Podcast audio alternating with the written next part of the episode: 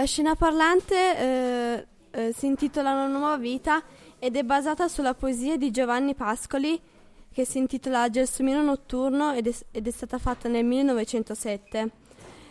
La, scena, eh, la poesia parla che l'autore si trova davanti a questa casa degli sposi in un giardino pieno di cespugli e fiori e di fiore in fiore c'è un'ape che prende il nettere, però c'è un fiore che è già stato prenotato.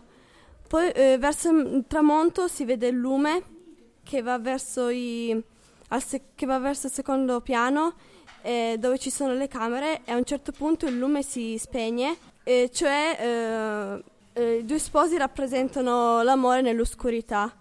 Il tema principale secondo me è l'amore perché questi due sposi eh, attraverso il matrimonio nasceranno una nuova vita.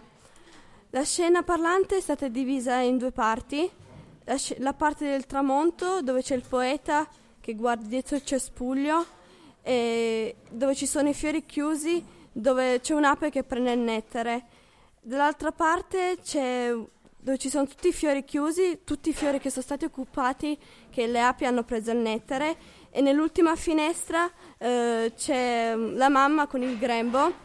L'ho scelta per rappresentare l'amore che è all'interno dell'uomo ed è infinito e rappresenta anche l'intimità dell'uomo che è ormai inesistita fino ad oggi.